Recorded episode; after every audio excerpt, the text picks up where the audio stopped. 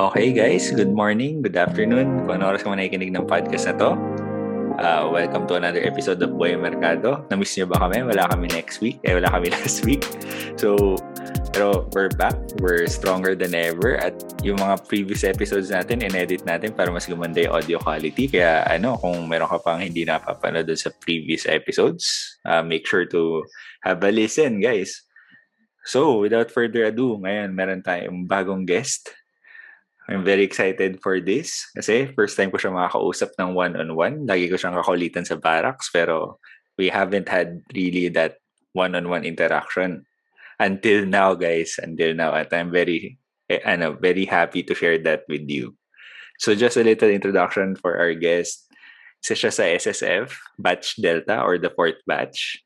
Siya yung tinatawag namin na meme king sa SSF.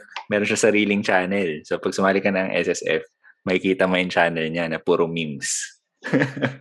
uh, very active to sa trading community. Kilalang kilala. Yung mga posts niya nagva-viral kasi sobrang funny at relatable talaga sa trading. Part siya ng ATG or yung accountability group. Isa siya sa founding members kasama si Chris Cruz. Or, so kung hindi nyo pa napanood yung episode with Chris Cruz, please make sure to make have that a listen. And ngayon, uh, he's studying under Erjan sa next trade Okay, so without further ado, please help me welcome, guys, Sir Louis Fernandez. Woo! Sir. Yo, yo, yo. Yeah. Hello, guys. Pash, pash. pash, pash. Ash Yun. Yon, Louis. Ano, welcome to the podcast. Salamat, salamat sa pag-invite ayun, thank you din for ano for giving your time. At alam ko ano, medyo gabi na diyan sa iyo. Gabi na diyan sa bundok. Uh, salamat at ano, gising gumising ka pa for this. Uh, ayun, kamusta? Kamusta ka ngayon? Ito, uh, solid pa naman, okay pa naman. Uh, thankful pa rin tayo kasi kahit papaano, um, pandemic pero we still ha- we still have the opportunity to trade tapos may work pa naman Yun. so everything's good Ganun. Yun, very ano, very thankful, no? Uh, optimistic.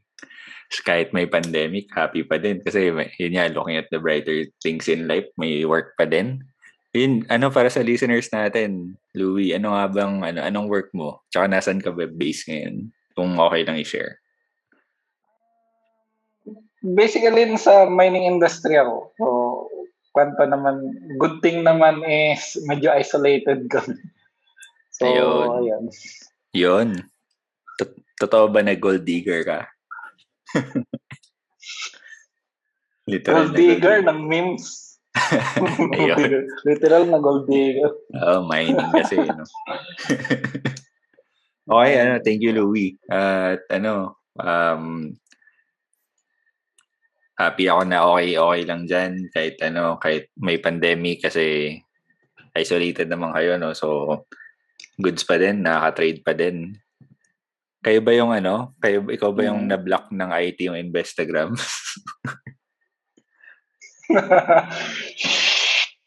secret pa, secret pa. Kasi di pa nila binablock yung iba. Oy, ga. Bawal mag-trade pala dyan. Mahirap, no? So, buti nakaka-trade ka pa, no? So, ano, quiet lang muna tayo. Huwag niyong pagkakalat, guys, na ano, oh. uh, merong ibang charting tool. Okay. So, before tayo mahuli, Louie, pwede mo ba kami ano, kwentuhan kung kung kailan ka nag-start mag-trade? Tsaka paano? Uh, so yun, uh, nag-start ako noong 2019, January. Basically, may idea, hindi naman may idea, pero in-introduce na ako nung uncle ko. Eh. Shout out kay Boss Remzar, uh, Muhammad Isa, sa Middle East. Uncle ko, parang uh, in-introduce niya sa akin, tapos sabi niya, try mo. Eh, ako naman, skeptic, busy sa memes, busy sa games. So, okay. Um, sige lang. Siguro, itatry ko yan pag may gana na ako. Until one time, nung nag-decide kami ni girlfriend na maghanap ng bahay, So yun nga, nagtumitingin-tingin kami. Tapos putik, coming from, bunso kasi ako, wala pang mm. experience. Putik, ang mahal pala ng bahay, ano? ang mahal na amortization. Tapos kinumpute namin. Siyempre, eh, nagtatrabaho lang tayo sa Pinas. Eh, alam naman natin yung sweldo dito. So, putik, parang dito kaya. Or kung kakaya naman, pero parang walang matitira. Bahay uh, pa lang. Uh, so, we need to find we need to find another sideline or ways to uh, create money or get mm. money. So binalikan ko yung mga post ng angle ko tapos nakikita ko 30% in a day. Kaya naging skeptic ako dati eh. 20% a day. Pwede ba yan? Kasi yung bangko 1% lang yan. 1% I think, a year. Less than, a, less than 1%. Oo. Oh, less than 1% a year. Tapos, yung 30% a day. Kapa. Tapos, uh, Kapa. yun nga. Tinignan ko naman, nag-research ako, tapos tumingin ako sa Reddit, forums, until na- nakita ko yung recommended book nila is uh, Trading Code. Binili ko agad. Tapos yun. excited na din. Shoutout sa Trading So, buti code. naman, Buti naman yung pinafollow ng uncle ko is uh, mga mentors din ng ZFT last time. So, di na, di na tayo napariwara. Mm. Binigyan niya ako nung uh, mga mga anong tawag, references uh, pati uh, mga blogs. So, nandun na, nandun na yung mga blogs na Sir Sirius. Ganon. So, thankful naman kasi di tayo na di tayo na lihis ng landa. So, doon ako nag-start. Yun yung reason. Kaya nag-start ako. Oo. Sa 2019. Grabe, ano, no? Yung, naalala ko tuloy dati, paano, puro vlogs nga yung source of information. Oo, oh, yung tapos scroll. Ni oh. Lazi, tsaka nila Sirius, tsaka ni Cap dati. So, yun din yung...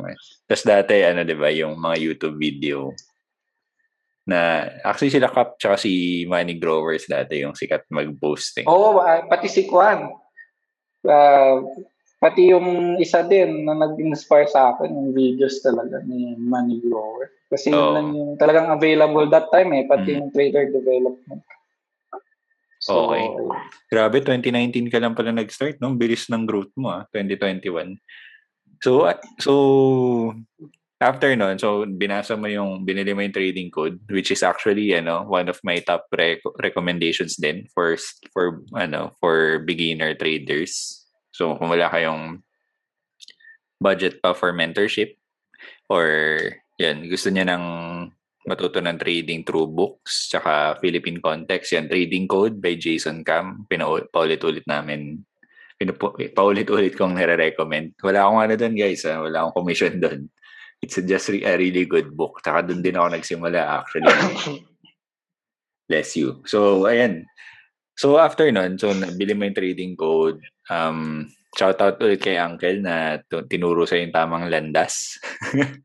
so, k- kailan ka nag, ano, kailan ka nag-decide na mag-mentorship? Ah, yun. Actually, ito magandang tanong. Kasi uh, actually yung Delta batch is around September nung 2009, mm. September to November 2019. So January to September, mostly self-study ako kasi ba-pride tayo eh, engineer. Uh, uh, sabi ko sa sarili ko, ka- kaya ko na, na, na kaya kong pumasa sa board exam na kaya kong grumado eh. So, uh, ano lang naman tong trading. Ganun yung mindset ko dati. Uh, Kasi linya-linya lang to eh. Linya-linya, mayabang. so, ayun, nag-self-study. Sinipagan ko naman. Tapos, may setup na eh. May setup na sa quad. Parang, yung trading code, meron ka ng template setup. Oo, so, i-apply mo lang. Tapos, backtesting, gano'n. Kaso, from September, uh, ang tawag yan, from January to September, purely self-study yan. Tapos, around mid-year ng 2019, parang na-add friend ko na din si Sir Chris. So, parang nagpa-follow-follow na din kami, comment-comment. Parang acquaintance lang sa ah. Facebook. So, ayun nga, um, same din kami ng start. Uh, 2019 din ng January. Tapos yung nangyari kasi is during that fateful KPPI IPO, Yun. yun nga, si Sir Chris is kakagrad. Kakagrad pa lang Oh, from batch sa Charlie. SSF that Ah. time. Tapos pinafollow ko, Charlie. Tapos sabi ko, eh, kasagsagan ng KPPI IPO, na FOMO ako. Kasi ako, wala pa akong alam sa sili eh, pero tumataas. Tapos sila nag-trade nila ng mabuti. So ako naman, sige, try natin. Ceiling lang naman to, buy and ceiling. Sell. Ah, the first few days, nagka-gain tayo, pero 8,000 lang or maliliit lang na alok. Parang naging overconfident kasi akala ko continuous to, forever na ceiling. Dumating pa nga sa time na kinukwen, di pa ako bumibili, iniisip ko na kung anong bibili na. Di, ko, di pa ako nakakabenta or di pa ako actually bumibili ng stock, iniisip ko na yung gains Oo. at yung mga bibilihin ko sa gains na yon. So, yun nga, naging greedy tayo. So, nakapag all-in ako sa KPPI sa 27 pesos. Wow. So, Okay sa ano, so na-open yung- sa akin yung mm, investangan. So, kwento ko lang, Louie, ah, para ma- ma-visualize ng listeners natin. So, yung KPPI, guys, nag-IPO siya August 2019. Tapos, alala ko yung IPO nito, tatlong ceiling, dire-diretso. Tatlong ceiling. Tapos yung pang-apat, nag, on the height ng height ng price is 27.35, sabi ni Investa. Tapos nag-close siya that day ng 13 pesos. So, 50% down. Yun. So, grabe, 27. so, ano nangyari dun sa trade na yun? Pero in in in planches yon actually malaki na yung gain, in all in ko lahat. Pero gain na ako noon, tapos iniisip ko na, putik, ang easy. Oo, tapos nung isang iglap, isang candle minutes na na-freeze ako kasi wala pa akong alam eh. Oo. Well, although may risk management ako, risk management ng daily chart, di yun pa Oh. day na. Hindi, Oh. di, hindi ako hindi ako handa mentally and technically sa ganong klaseng very volatile play. So, ito yung nangyari, nag-freeze ako hanggang siguro within minutes or within an hour. Nag-negative 20% yung Mm. port ko. Yung buong So, buti port. naman, nakat yung buong port kasi Oo. naka-all in. Negative. Buti nga, nakat ko pa, parang natauhan din ng konti. Kasi kung hindi, mas malaki. Oo. oo. Pero talagang, pero talagang eye-opener siya na parang nahambol ako ng market na ano ko ngayon, engineer pa more. Grabe nga eh. Actually, sa eh, sa trading, ano yun, parang hindi masyadong hindi masyadong nagke-carry over yung academic knowledge. So, ang oh, ang nagke-carry, ano yun, no? yung work ethic talaga. So, yun. I mean, sinasabi ko to kasi dumaan din ako dyan eh, na, yun nga, trading code. Actually, pa, halos pareho tayo, trading code. Tapos, dati, pahirapan maghanap ng mentorship, di ba? So, Mm. meron din akong good ilang months na, yun nga, self-study din. Tapos, nagte-trade din ako habang nag-aaral. Parang And- classic, ano, Oo, classic, classic. classic, kahit, classic, kahit, um, masyadong common din yung story ko eh. Pero yun na nga, ah, actually, yun, yun yung biggest loss ko. Medyo naluha-luha pa ako nung kwan. Pero, nakausap natin ng Sir Chris, tapos, ah, ah, that night, that night mismo after my last, nag-apply na ako ng SSF. Kung kaya kong patalo ng ganito, hindi, na, hindi ko na papatalo yung next year, enroll ko na. Oo. Kasi kita naman sa results na nakuha. So, yun, actually, yun yung pinakamaganda, actually, yung biggest or worst na nangyari sa akin is, yun yung, anong tawag dyan, pinapasalamatan ko. Kasi doon ako natauhan. Mm. Parang, ano, turning point. Yun yung turning point Oo. trading career. Yun.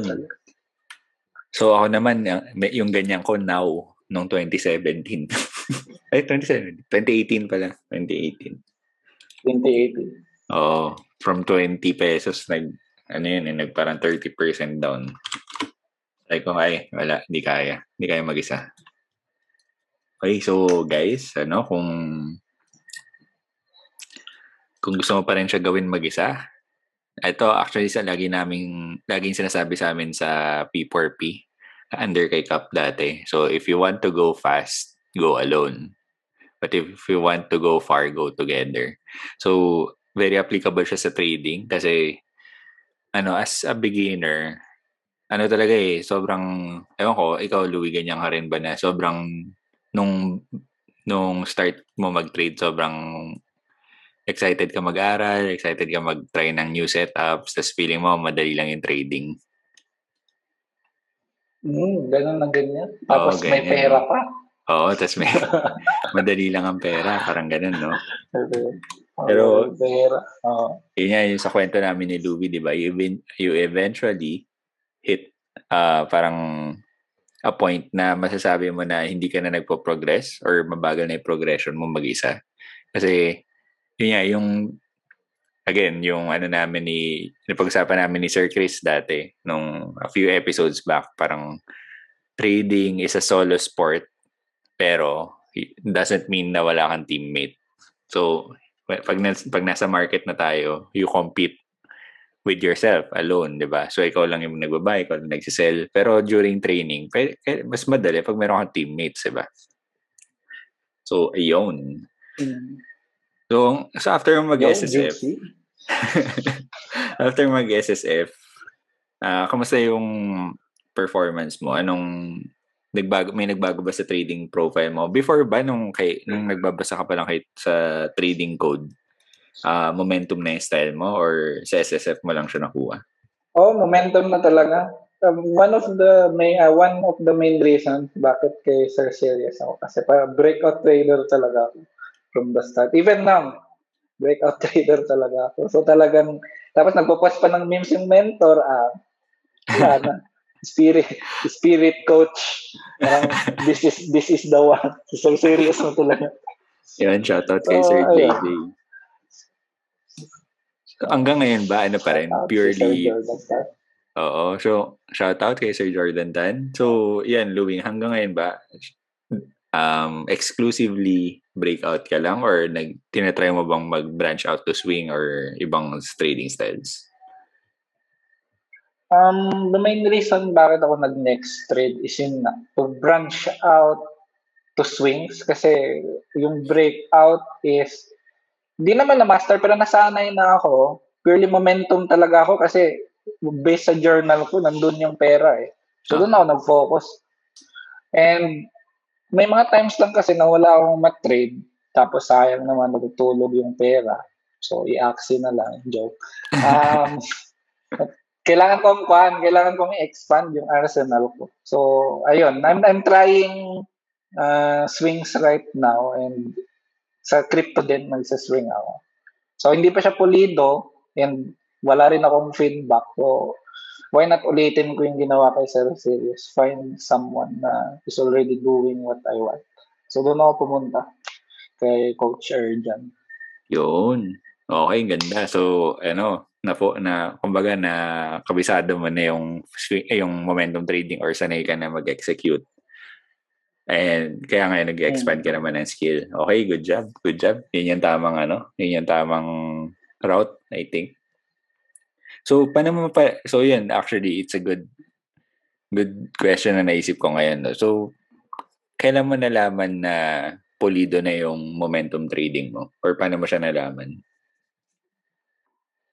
Well, uh, mayroon pa namang, marami pa namang improvements per se, especially sa um, allocations and uh, yung mga ma- minor things. Pero nung nalaman ko siya nung may mga times na alam ko na hindi ko dapat to tinitrade, dapat ito tinitrade. So, tapos ganito dapat yung uh, management niya. And there, there came a time na wala akong matrade for now. So, mm. uh, how, what do I do with this spare time? aside from posting me. So, yun nga. Why not branch out?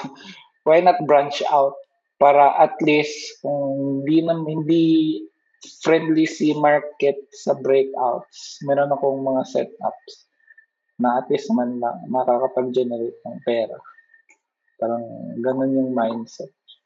Or parang ganun yung nakita ko. Kasi pati based din naman sa journal, consistent naman siya. Yan. Um, yung journals ko is talagang nakatutok. Uh, bulk nung games ko is sa breakouts talaga. So, Yun. makikita Ganda. naman yan sa journal kung nagjo-journal kayo. Oo, hindi siya optional. Kailangan mo mag-journal. Kailangan natin mag-journal. Kailangan, no? Kailangan.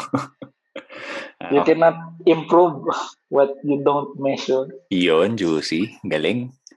Cannot improve what you can't measure. So, kaya kung gusto mo mag-improve sa trading, kailangan na may measure mo siya. And how do we measure trading? So, syempre, data. So, depende sa setup, uh, di ba? win rate, um, RRR, ganyan. So, kailangan natin yan. So, ano, for our listeners, Louie, paano ka nag-journal? Is it um, numbers or... Dalaw- oh, yan. Go ahead dalawa kasi yung aspect na nag-work sa akin. Dalawa yung journal ko. Actually, kulang pa nga yan kung tutuusin. Uh, for now, dalawa. Meron akong chart journal. Yung chart journal, uh, nandun yung entries ko, yung exit, yung allocation, uh, yun. Uh, tapos, yung chart mismo na malinis. Mm. And for purely pattern recognition, para tumatak siya, maging muscle memory. Kapag nire-review ko, kasi nire-review ko siya every week. Tapos yung data, para kung i-collate ko lahat, yung nagawa kong, anong tawag yan, yung nagawa kong mga breakout trades or mga trades is makikita ko, ano ba yung mga dapat kong improve? Saan ba ako dapat mag-stick? What, what is working? So, yun yung data na data na Excel Ayun. So, pwede bang magbanggit ng oh, ginagamit? Oh, or, oh, so, Minerva, Minerva yung ginagamit. Yun, Minerva. Actually, yan. Minerva ni Sir Cosmos. Ni Coach Cosmos on Sir Cosmos kasi medyo detailed. So, yun nga, yun yung ginaga- ginagamit kong basis on what to focus on and on what to improve. Tapos may dapat may chart din kasi syempre data lang yan eh ma- mahalaga din kung maki ma-define mo, mapupulido mo yung entries mo uh, and exit mo by reviewing ng paulit-ulit yung mga charts. Yeah. Dalawa yan. Then, plano kong plano kong i-incorporate din yung emotional journal. So, uh, ano ba yung state ko? Kasi Uy, kailangan ko din journal. malaman kung ano yung state ko. Sige nga, ano, actually medyo ano yung bago, state ko by that bago yan for me. So, pa- paano nag-emotional journal? Um, mention na kasi yung isa kong ka-classmate sa next grade. Parang may emotional journal siya. Parang more on more on nilalagay lang doon kung ano yung state mo during that trade. Kasi I think juicy siya eh. Kasi psychological talaga yung trading. Parang yeah. mapipinpoint mo kung ano yung mga states. Kung, oh, madami kang losses. Alin sa mga losses na to, uh, during these losses, ano yung mga state mo dito? Were you calm? Were you angry? Distracted? Focus ka ba? So, parang ganun. Kasi di ko na, kung chart lang at saka data, di ko na matatandaan, ano ba to? Kwan ba ako dito? Focus ba ako dito? Nagpo-post lang ba ako ng memes? Ng, ng, ng video? Parang ganun. Or, galing ba akong losing streak? Kaya ko to nagawa? Parang ganun. Oh, okay, okay. So, parang may ano, no? Revenge trade ba to? Parang diary level ng ano ng emotions. Or diary level. Siya oh. kasi, mm, Okay. Yun, so, okay. more on emotion state siya. Emotional state. Okay, ganda, ganda. So, if I remember correctly, merong ganyan sa Minerva, no? pero parang drop down lang. Parang what are you feeling? Mm. Parang ganun. Pero ito, so ito emotional journey. Pwede naman siguro doon, oh. Mas oh, ano, pero mas may, detail. oh, meron separate fan na siya. Mas okay. Detail. Yun, so shout so, out sa... Hindi ko pa na-apply. okay. Sige, ayos lang yan. At least, ano na, in the works na. So, shout out sa Minerva at kay Sir Cosmos na gumawa ng Minerva. Sir Cosmos, baka naman Medyo ko lang. Meron na rin akong Minerva. So, okay lang. Thank, thank you, Sir Cosmos, for uh, providing that. And, okay. So, na, na ulitin ko lang. Ah. So, yung sa journaling, meron kang two two types ng journal. Meron kang chart journal, tsaka meron ka nung data journal, which is yung Excel file nga ng Minerva. Mm-hmm. Yung chart journal mo, saan mo siya nilalagay? Naka, nakadikit din ba siya sa Minerva or ah. saan mo siya nilalagay? Ay, hindi, hindi. Um, actually, nakalimutan kong i-share. Meron akong personal Discord. Yun. Napaka-convenient siya for me. Mm. Talagang napaka-convenient kasi I can access it anywhere. Sa phone, um, sa uh, sa laptop, mm. tapos madali lang din mag-post doon. Napaka-friendly niya. Then talagang ma makukuha mo siya. Anong tawag dito? Masasegregate mo siya Uh-oh. by setup. By channel. Tapos, o, gawa ka lang ng channel. So, Actually, ginagawa ko din to. Oh, ginagawa ko din to. Gumawa ko ng sariling Discord tapos post na lang doon. Ang bilis eh, no? Ang bilis mag-dump ng Ang bilis, oh. Ang bilis. Kasi nga, yun. Actually, pati yung work ko eh. Pati sa work ko, may ah. miscellaneous uh, doon. At saka mga meme templates ko andun din. Para kung halimbawa, may kulitan sa SAB sa barracks, ah, ito yung topic. May template ko dyan. Oh, Ang lupit, may repository. Shout out kay Sir Doy Beans. Siya yung nag-advise sa akin eh, lagyan mo ng meme repository yan. Grabe. Uh, laging handa. Yun, shout out kay ano, Kuya Bindoy. Hindi lang idol sa trading, idol din sa memes. sa memes. okay, thank you. Idol Pash Pash. Yan, Pash Pash. May jeep ng Pash Pash. Si Kuya Bindoy. Okay, ano, thank you. Thank you for sharing that. And ano, uh, ngayon, tanong ko lang, since may work ka, nabanggit mo engineer ka nga sa isang mining company, na hindi na natin sasabihin ang pangalan, kasi bakit suma, ano, magsiling yung stock. Ano? so, nasa site ka, nasa site ka ngayon, nasa bundok ka, um, malamang sa during market hours meron kang work, 'di ba? So ano yung typical day for you? Paano ka paano mo nasa-schedule yung trading tsaka yung journaling, yung aral, ganyan? Um, it boils down sa plano tsaka flexibility din for me uh, for the whole day. Kasi um, the night before, meron na talaga akong plan. Uh, para sa mga setups na required na may plan, meron na akong plan. So, uh, nagawan ko na siya, execution na ng pagka-morning. So, 7 a.m. yung start ng work namin. Mm. Tapos meron kaming pep talk around 10 minutes. Um, after nung pep talk, hinahanda ko lang yung mga required files kasi more on office works din ako tapos occasional site basic. Um, I trade, I scalp trade uh, cryptocurrency 8 a.m. lang, 8 to 9 a.m. So, dapat mata- ma- mahanda ko lang yung lahat hanggang 7.45 a.m. Hmm. So, 7.45 a.m., nasa harap na ako ng PC, tapos, or na or cellphone. Tapos, meron akong nakapaskill na rules. Dalawa yung rules ko eh, nakaprint talaga siya. It, it's there to protect me from myself. Yun. Parang yun yung ginawa ko. Meron, may, meron akong printed rules for crypto kasi iba, ibang iba yung dynamics ng crypto eh, kasi scalping to. 8 to 9, Before I trade the 8 a.m. volatility period, nabasa ko na yon. Tapos 9 a.m., uh, meron din akong rules printed, nakapaski nung malapit sa desk ko. Mm-hmm. Para naman yan sa PSE. So, oh.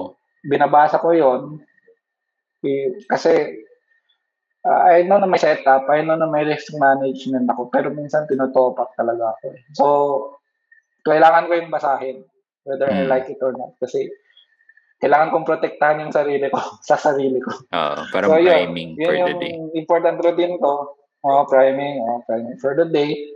And then, yun nga, um, after noon, kasi medyo may cubicles naman sa office. And then, medyo um, okay naman yung boss ko kasi as long as ma-deliver mo yung output mm. mo for the day, uh, wala na, uh, hindi naman sa wala ng pagkailan, basta mag- makadeliver ka, may output ka for the day.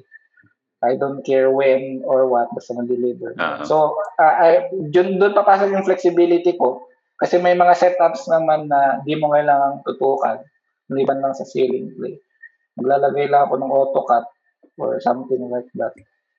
Tapos, yun, magsasite ako. Kung halimbawa kailangan tong i-execute, gagawin ko na siya beforehand. Mga 9 between, yung trading period kasi is 9 ng is 9 to 12. Hmm. Pero di naman ako tututok niyan. So, kapag di naman masyadong may ganap, yun, yun nag, nag, nag-work ako. Beside alt-tab modes. Yun. Or cellphone modes. Pero wala nang investa sa cellphone modes. so, okay, so, be, sorry, uh, Louie, before, ano, before we continue, yung sa rules mo na binabasa mo every day or every start of that trading day, ano ba siya? Technical rules ba siya or hindi siya technical? Um, yung technical kasi sandun na sa trade plan. Eh. More on emotional management. Tag may, may mga technical din na limbawa, um, you can only lose this much okay, for the okay. day or you can only trade this much for the day unless may mga setups na talagang lumalabas na di kailangan ng trading pad like yung mga ceiling. So, kailangan mo trade yun kasi setup yun. Pero other than that, kung parang yun, I need to moderate myself na ito lang dapat yung i-trade mo, ito lang dapat yung pwedeng matalo sa iyo wala kan wala na wala akong pakialam kung paano mo yun mababawi pero di mo yun dapat yung bawiin the same day. Oh, Kasi hindi okay, ka na okay. mag-isip. Parang gano'n. Uh, so para siyang Kasi ano, yun no? yung pinaka-issue ko dati. In, parang intangibles. Parang gusto kong mm, more on the intangible side. Ano yung sasabi mo gusto mo? Oh. Yun, ano yung issue mo dati? Ah, yung issue ko dati na talagang gusto kong bawiin agad. Parang mm. natutalo. So, ayun. Okay. Need to protect myself from that. So, oh. medyo personal siya kasi nakabase siya sa issues ko.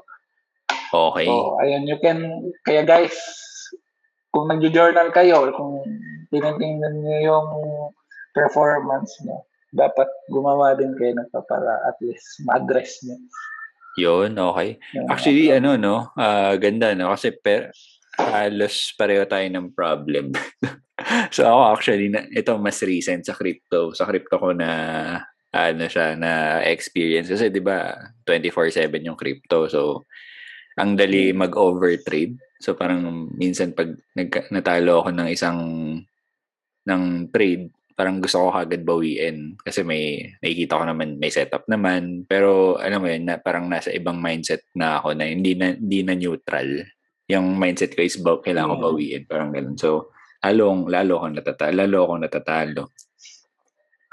so, yan. So, kailangan ko pa lang um, ano, sabihin yun. Oh, common, common issue siya ulit kahit ako ganun din kaya ginawa ginawan ko din yung sarili ko kasi yung isang naging solution ko diyan is lagyan ko ng time block kung mm. since volatile lang 8 AM so magte-trade lang ako 8 to 9 AM tapos 2 to 3 trades lang yan mm. Pero kung dalawang losing streak ka na, huwag ka nang mag-third trade.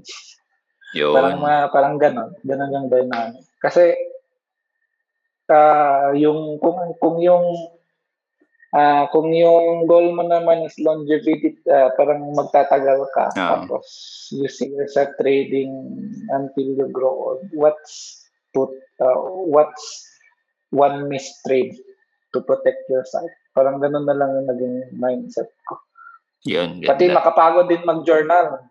Kailangan kong i-journal yun. So, lalo ka na nga ng dalawa, tapos mag-journal ka pa ng pangatlo. So, parang ganun. Yun, ganda. Quality so, dapat yung journaling ko. So, quality over quantity talaga. Mm-hmm. So, ulitin ko lang ha, yung rules, ginawa ni Louis, yun, to protect himself from himself. so, according sa journal niya, meron siyang tendency na mag-revenge trade or magbawi trade. So, ginawa niya, gumawa siya ng rules, which is yung time block and yung trade limit.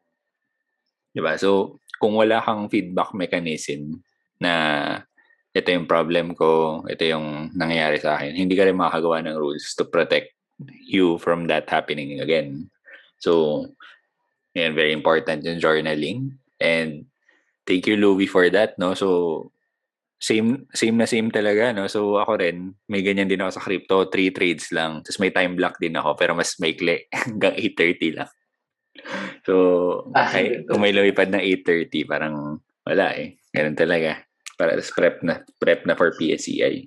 So kanina kinikwento mo ano nag so during the working hours nag uh, naka-prep na yung trades mo for PSEI the night before tapos during work altab altab altab kung kailangan pero hindi naman masyado kasi hindi naman ganoon ka volatile.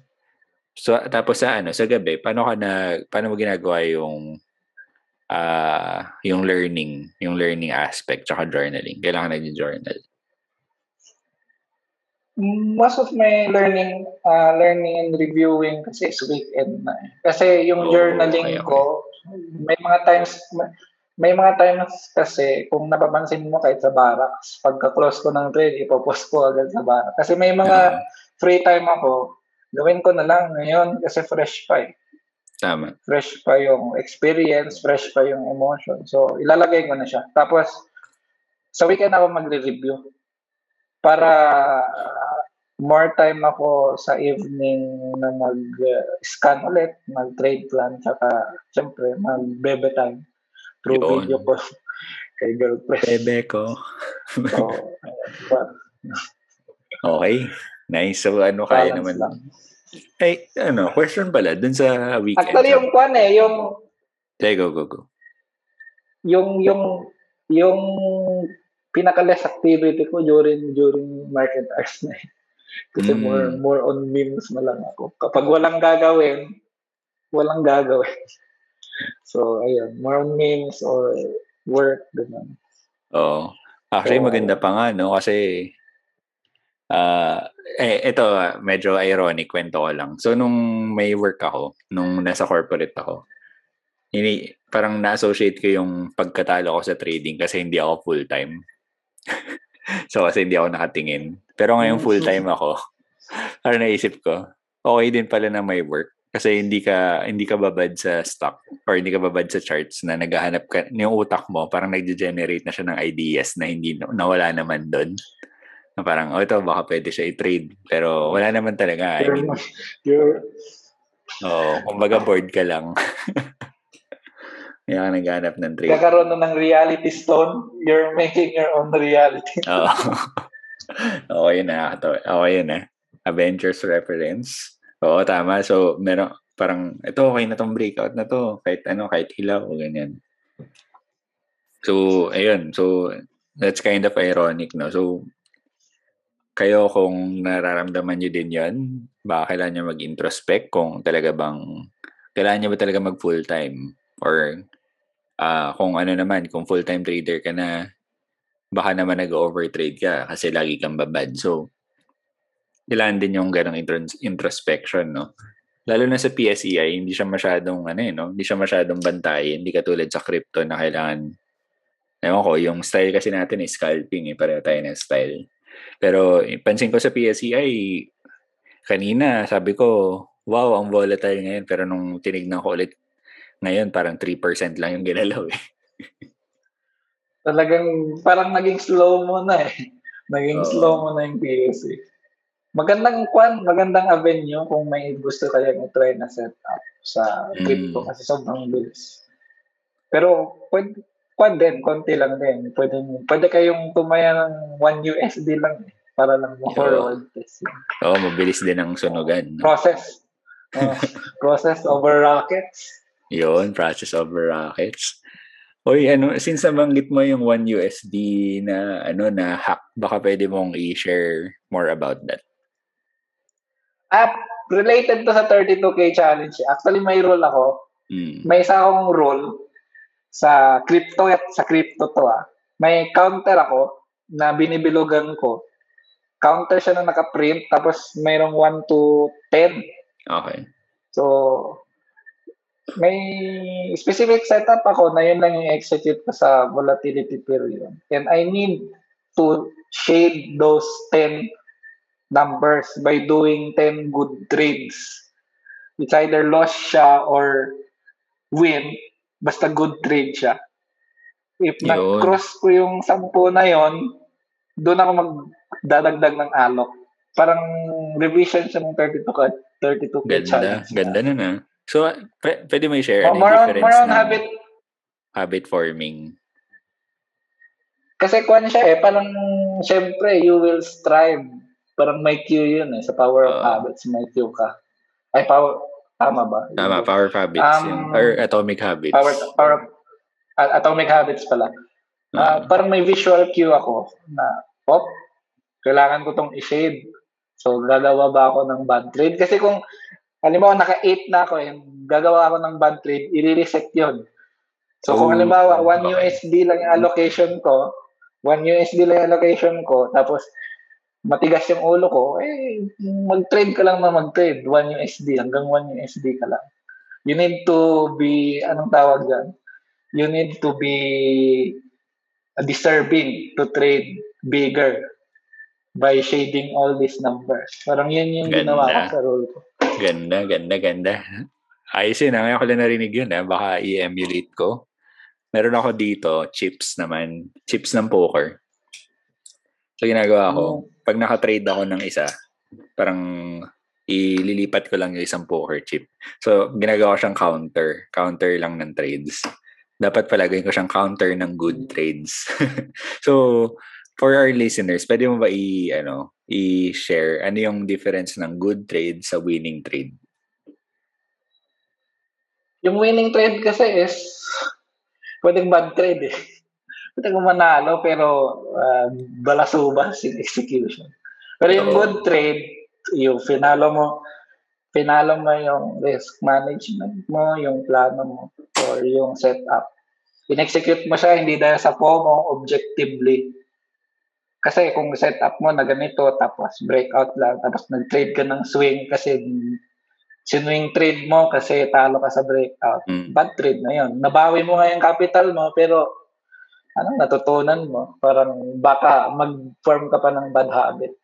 So, Yun. paano na lang kung 1,000 USD na yung 1,000 USD or more than that yung tinitrade mo. Tapos talo Mm. ka sa breakout, swing mo, tapos talo ka na naman.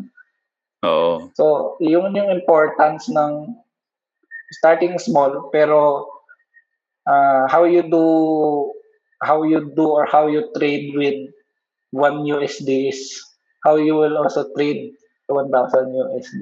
So 1 USD 1 USDT pa lang dapat uh, kwan na ako, good trader na ako. So, parang ganun yung concept. Yun, ganda. So, yan ah. Good trades. A good trade is a trade where you followed your rules. So, yan. In short, yun lang yan. So, yung, yun yung ironic dun eh, na mind-blowing din for me nung first time ko narinig. No? Yung a winning trade or a, a trade where you made money is not necessarily a good trade. So, yun yan. Galing yan sa one good Mm. trade ni Mike Bellafiore. so, yun. Thank you. Thank you for sharing. No? So, again, kung di kayo familiar dun sa $1 yuan USD challenge or sa PSEI ang counterpart nito is yung the 32K challenge. Pwede nyo i-revisit yung episode namin with Sir Chris. So, sila ni Louie kasi yung ano yung gumawa nito since sila yung accountability partners before, no? So, ano pala, kayong dalawa lang ba yung nag, ano, yung nag 32K challenge? So, madami kayo. Nung time na kasi, nung yung time kasi noon is kami palang dalawa eh. Actually, thankful din ako, shout out kay Sir Chris, kasi talagang nag-shoot up yung trading, kar- ah, parang trading journey ko dahil ah, siya yung major count, ah, part kung bakit nag-shoot up. Hindi lang naman ako, pati yung kahit di accountability group sa Facebook sa atin. May Oo. sarili nga siyang channel eh. Chris Prototype. So, Oo. marami tayo. Kung ako ah, pang kung ako pang losses, yung channel ko sa kanya dapat pang win. So, yun yan. Yun lang. Oo, dami So, learnings yun. anyways, yun nga, ah, thankful ako. Um, thankful ako kasi na, napili niya ako. Ewan ko ba paano ko napili, pero salamat, salamat. So, yun nga, nag-start kami noong January, tapos parang more on backtesting kami, gano'n. Tapos, sharing of ideas. Until such time na dumating nung June, yeah, January 2020, nag-start kami as an accountability partner. Mm. Kami ng dalawa. Tapos, nung June, syempre, lahat lumilipad. June 2020. Oo, Tapos may MM pa. Oo. Pero, oh, nag-recover ng parang may mini bull run eh. That time, lahat ng binibili mo tumaas. So parang nagbigay siya sa amin ng false sense of confidence. Mm-hmm. Na parang, oops, eto na, eto na. Parang gumagaling na kami. So, ayun nga. Although, uh, medyo okay na kami sa boss breakout, CH, ceiling, mm-hmm. which na-trade naman yung MM Cam up, up V, kung familiar kayo sa up V, yung pabagsak na si up V, tapos nagmarunong kami, nag-trade kami ng bounce. Eh, ang alam namin ha, is breakout lang and CH, tapos pumunta kami ng bounce, nagmarunong kasi okay daw yung market. Tapos full alok pa, kahit di pa mastered. so, di pa familiar sa bounce. So, sunog hindi naman literally sunog, nagbalik lang kami ng gains, which is di na, di na sana yun nangyari kung nirespeto namin yung process na yung alok namin for breakouts and ceilings, hindi dapat for bounces. Mm. Kasi di pa, di pa eh. Hindi pa namin gamay. So yun, nagbalik kami ng gains until such time na sabi ni Sir Chris, enough. Enough is enough. We need to parang we need to deserve uh, to trade this kind of amount. So let's start from the bottom. So doon na nangyari, doon na doon na doon pinanganak si 32k challenge. Basically the point of that challenge is kailangan namin step by step, gradual, kailangan namin patunayan na kaya namin i-handle tong amount of money by gaining a certain percentage of that uh, capital. So 32K, gain ng 10 to 15%, gagawing 64. And then kung mag-gain yon ng same percentage, gagawing 100, then 200, 300, uh, so on and so forth. Parang ganun siya.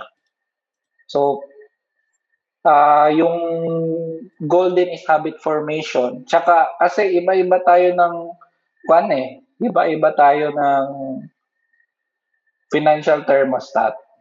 So, mayroong iba na ma- maliit lang sa kanila isang libo na loss. Uh, ako naman, um, malaki na sa akin yung isang libo. So, if we if we are risking 1% of our account, iba yung 1% ng 32K, iba yung 1% ng 64, iba yung 1% ng 100. Uh, uh, iba yung 1% ng 200. So, doon ko din nakita kung saan yung threshold ko financially. Kasi man, nagtagal ako sa around 400, 400K. Kasi alam naman natin na iba yung sahod dito sa Pinas.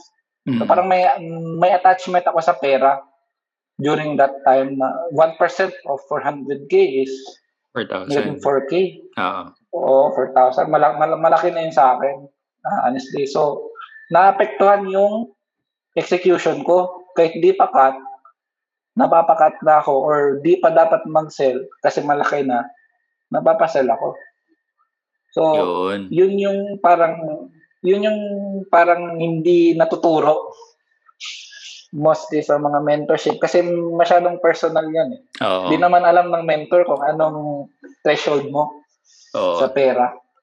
So, kailangan mo yung alamin sarili mo pa, anong anong anong capital ba yung parang nanginginig na yung bola mo habang nag-execute. So, Pinaka, ano na, na pinapa, ayun, pinapapawisan oh, na. Pinakabahan, oh. Pinapapawisan. Which is a good thing naman kasi na, nasa, wala tayo sa comfort zone. Pero eventually, nasanay din. Na-overcome, thankfully. Kasi, syempre, nakabuild na tayo ng habits from coming from 30 to 64. Yun. So, ayun nga, na-overcome naman. Hanggang uh, na-hit yung milestone ko, first end. Dahil dyan sa challenge na yan. Kasi nung umabot ako sa first million ko, Talagang may may confidence na, na, na sa tamang lugar. Kasi I've, I've earned this kasi duman ako sa tamang klase. Ayun, congratulations. Hindi ako congratulations. Ano talaga, no? Step by step process Parang- siya, no? St- uh, step by step process. Hindi yung nag-jump lang. Uh, how you manage your 32K port is yun din yung way mo na mag-manage, magmamanage ka ng 1M. Kung bara-bara ka sa 32K, what makes you think na okay ka sa 1M? Yung magbabago lang naman is yung stock eh. Na, Yun. na iti-trade mo kasi. Hindi mo na malalagyan ng 1M yung mga ibang stock. Pero basically, yung process same pa rin. So, dapat solid talaga yung foundation. Ganda nung quote na yun, ah. Popost ko yun sa page. Kung, if you can't handle me at 32K, you can't handle me at 1M. You didn't deserve me at one. Ah. Ito, ano, may question lang ako. Ah, hindi ko na kung na-miss ko lang. Paano mo nalalaman na ano, ready ka na to infuse capital? Meron ba siyang certain milestone? Ayun, yan, yun nga. Um, based sa 32K challenge namin is 10 to 15%. Parang yun yung Ah, ginawa 10 to ng 15%. engage. Okay, okay. So, nung, Oo. so Wag na tayo 32K. magtagal dyan kasi Oo. So, oh, 10 to, mag-gain ka ng 3K, hmm. Tapos go na. Go na, nes- go na sa next. go na, 64. Oh, ne- next month tapos. So on and so forth. Okay, so nung Parang wag na tayo magtagal 64, dyan. Parang ka lang nagkukuhan. 64. Same pa rin, 10 to 10, 10% 15%. Tapos ulit. pa, So, pa, pag kumita ka ng logic, 6K. oh, Oh, okay, okay, okay. wala din. So, para para lang siyang nagwe-weight lift ka sa Ah, gym. okay, so hindi siya ano, hindi siya cumulative. So parang nagre-reset. So parang pag ka-infuse man ng funds, reset to zero yung counter, parang ganun. Hmm. Okay, so yun yung ano, yun yung gusto ko i-clarify. Ganda, ganda. Yun pala, ganun. Yun pala yung rules. Nako. Guys, kung ano, kung nag-start out ka pa lang sa trading, I highly suggest you do it, no? So, kumbaga, focus on the process nga, not on the profits. So, process over rockets or process over profits, So, yung tinuturo nitong system na to, no? At yun nga, money will follow. Ah, yun nga sa story ni Sir Chris at ni ngayon ni Louie. Umabot na sila sa ganitong level, trading millions. Um, by doing that, starting from 32K. So, nung nasa 32K sila, malamang meron na rin silang pang-infuse ng funds eh. Pero, hindi nila, ano, kumbaga, they had, Hmm. they had to earn Especially si Sir. Oo, lalo na si Sir Chris, businessman, di ba? Si Louie, Sir Chris, oh, businessman. so, ayan, yun, I- I- parang I highly commend yung level of discipline din ni Sir Chris. Kasi, Oo. Meron na ka na, meron na siyang million eh, pero hindi. Kailangan ko, I, I need to earn. Uh, Oo. I need to earn trading this kind of ano. That hindi lang si Right Sir now, Chris. I do not deserve. Ikaw din, ikaw din, Louie, kasi nagawa mo din Oo. yun eh. Di ba? So, very commendable kayo. Yeah. so, ano, buhat bangko. Gold digger, number one. Oo. so, very, very commendable yun. At kaya rin kita na-invite dito para since nakita ko yung growth mo, ang base ng growth mo, nag-start ka 2019 lang, but look where you are right now. At uh, ako na as a ano as an upper batchman sa sa SSF Barracks sobrang nakakatuwa pag ano eh nakikita mo talaga yung growth ng mga tao sa Barracks 'di ba na sobrang bilis. Nag-start lang from 32k ganyan yan. Tapos ito sila Chris si Louie very ano sila very generous sa sharing ng journal. Tapos talagang no holds barred wala. Pati yung pati yung amount 'di ba pinopost nyo din. So that's very commendable at I think konti lang yung gumagawa nun talaga eh. so I'm very thankful for you and Chris talaga for sharing that. And talagang hilahan pataas kasi pag nakita namin yung trades nyo at saka yung process nyo talagang na-inspire kami sa barracks eh. Na so please don't ano don't get tired of sharing. So lagi lang kaming nagbabasa kahit ano kahit yung iba dyan for sure hindi lurker, pero for sure, madami silang natututunan. Okay. As long as may value. Tuloy tayo sa pag-share ng memes. okay, ano, Louie, ano, Uh, thank you for sharing your story. No? So ngayon, we're nearing the end part of our program. Uh, madami na rin tayo na pag-usapan. Meron pa ako mga questions for you actually, pero ano, malapit na tayo makat sa time. So, maybe we'll, we'll schedule another podcast. Pero ito, ito na lang, konting few questions na lang just to end just to end this podcast, this episode, no? So, meron ako surprise question. Ready ka na ba? Uh, ano yan? kinabahan, Sige, kinabahan. go! Kinabahan, kinabahan. Lahat, lahat ng memes di ko na uh, ginukuan. Let's go! Hindi, hindi. Ano lang.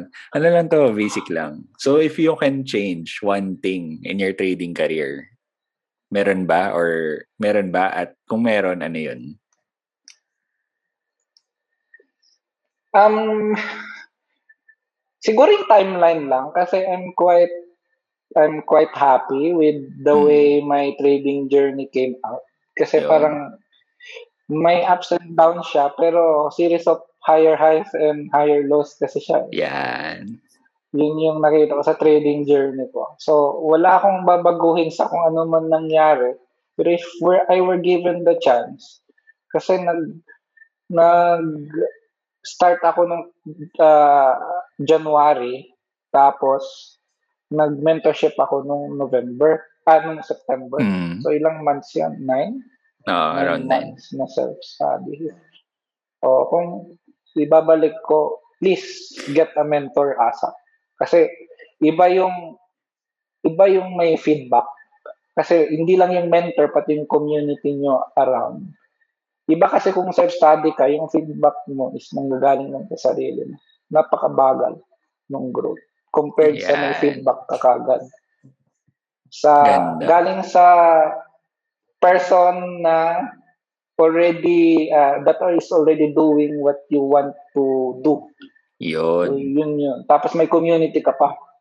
Kasi tatlo, tatlo talaga yung sinasaran ko. Ah, actually, nagtuturo din ako ng mga ka- ka-work ko. So, tatlo dapat yan. Something, someone that you can teach, someone na ah yun na yung ka-work ko, ah, someone that has the same level of you para exchange kayo ng feedbacks. Oo. Yun na yung accountability group ko, tsaka SSF community Oo. and someone that is more knowledgeable than you. Yun na Sir Serious, tsaka yung ibang mentor.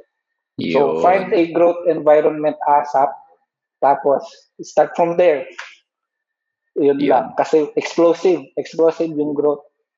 explosive Yan. talaga. Explosive ang growth. Oh, yan ang mga gusto natin. Explosive. Okay. Pumuputok.